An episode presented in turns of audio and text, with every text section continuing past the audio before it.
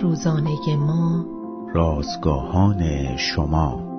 ای کاش سخنانی که می‌گوییم دیگران را متوجه عیسی کند.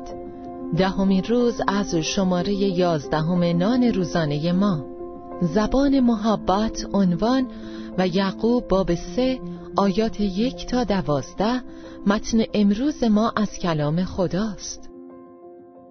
وقتی مادر بزرگم به عنوان یک میسیونر مسیحی به مکزیک آمد به سختی توانست زبان اسپانیایی را بیاموزد. یک روز که همراه دستجیار جوانش به بازار رفته بود با اشاره به لیست خرید به آن دختر گفت اینا دو تا زبونن. که البته منظورش این بود که آن فهرست را به دو زبان انگلیسی و اسپانیایی نوشته است. قصابی که صدایش را شنیده بود اینطور برداشت کرد که مادر بزرگم دو زبان گاو می‌خواهد. مادر بزرگم همین که به خانه رسید متوجه موضوع شد. او تا قبل از آن هرگز زبان گاو نخورده بود. وقتی مشغول یادگیری یک زبان دوم هستیم از جمله زبان محبت خدا اشتباهاتی مانند این اجتناب ناپذیرند. گاهی صحبتمان ضد و نقیز می شود چون خدا را می ستاییم و بعد از دیگران بدگویی می کنیم. طبیعت کهنه گناهالودمان برخلاف حیات جدید ما در مسیح است. آنچه از دهانمان بیرون می آید نشانگر آن است که تا چه اندازه به کمک خدا نیاز داریم.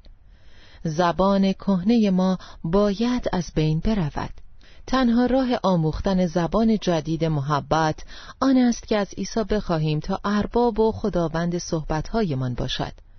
وقتی روح القدس در ما کار می کند به ما قدرت تسلط بر نفسمان را می دهد تا کلماتی را بگوییم که خدای پدر را شاد می سازند.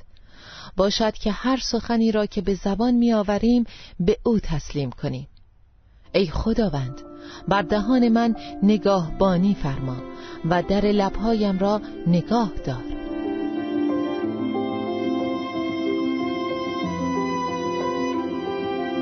کلیه حقوق متن این اثر متعلق به انتشارات جهان ادبیات مسیحی است.